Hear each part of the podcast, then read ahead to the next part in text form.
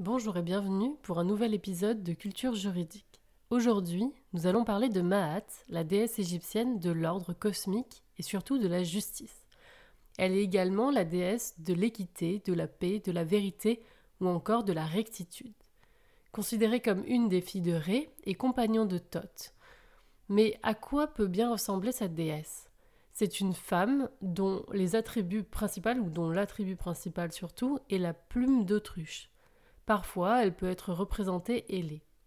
C'est autant une personnalité qu'un concept. L'individu doit se conformer à Maât. Elle ne possède aucun temple, toutefois elle est souvent représentée dans quasiment tous les temples des autres divinités. Il faut aussi rappeler que le pharaon a comme mission In Maât der Itsef, Isfet et le désordre et le mal, donc il doit avoir une mission d'ordre. Je le rappelle aussi, le vizir, figure judiciaire égyptienne, est considéré comme un prophète de Maât et ainsi il doit rendre la justice en son nom. Mais revenons-en à Maât. Elle apparaît principalement dans le Livre des Morts. C'est un texte euh, mythologique qui raconte les diverses étapes que doit passer le mort pour pouvoir prétendre au paradis égyptien. Elle apparaît notamment dans la confession négative, appelée aussi les quarante-deux lois de Maât. Ce sont des règles de vie que chaque humain est censé suivre avant d'être jugé. Celui qui réussit à respecter toutes ces règles est appelé le Maâ-Kherou. Bien souvent, c'est un grand prêtre. En effet, avant d'atteindre le paradis ou l'enfer égyptien, l'âme doit être pesée sur une balance. D'un côté du plateau, il y a l'âme, de l'autre côté, il y a la plume d'autruche appartenant à Maât. Le tout est jugé devant le tribunal d'Osiris avec différents juges divins.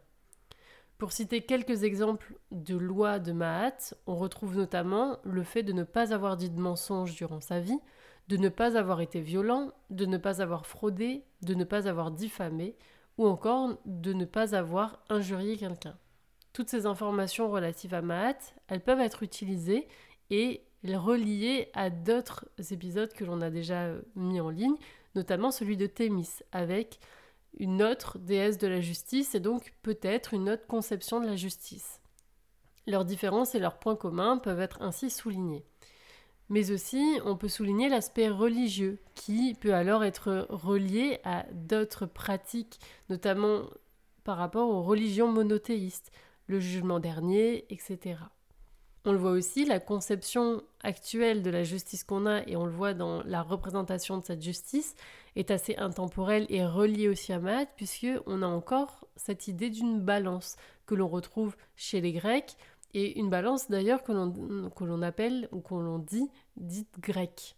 Si l'histoire de Maât vous intéresse tout particulièrement, je vous invite à notamment acheter le Livre des Morts ou à vous le procurer pour voir un petit peu comment elle est mentionnée et pourquoi elle est mentionnée. Vous avez aussi divers livres de mythologie égyptienne qui pourront vous éclairer. Et pour le reste, je vous dis à bientôt pour un nouvel épisode de Culture juridique. N'oubliez pas de vous abonner, d'aimer ou de commenter, de partager. Ça aide le podcast à vivre et survivre. Je vous remercie beaucoup pour votre attention.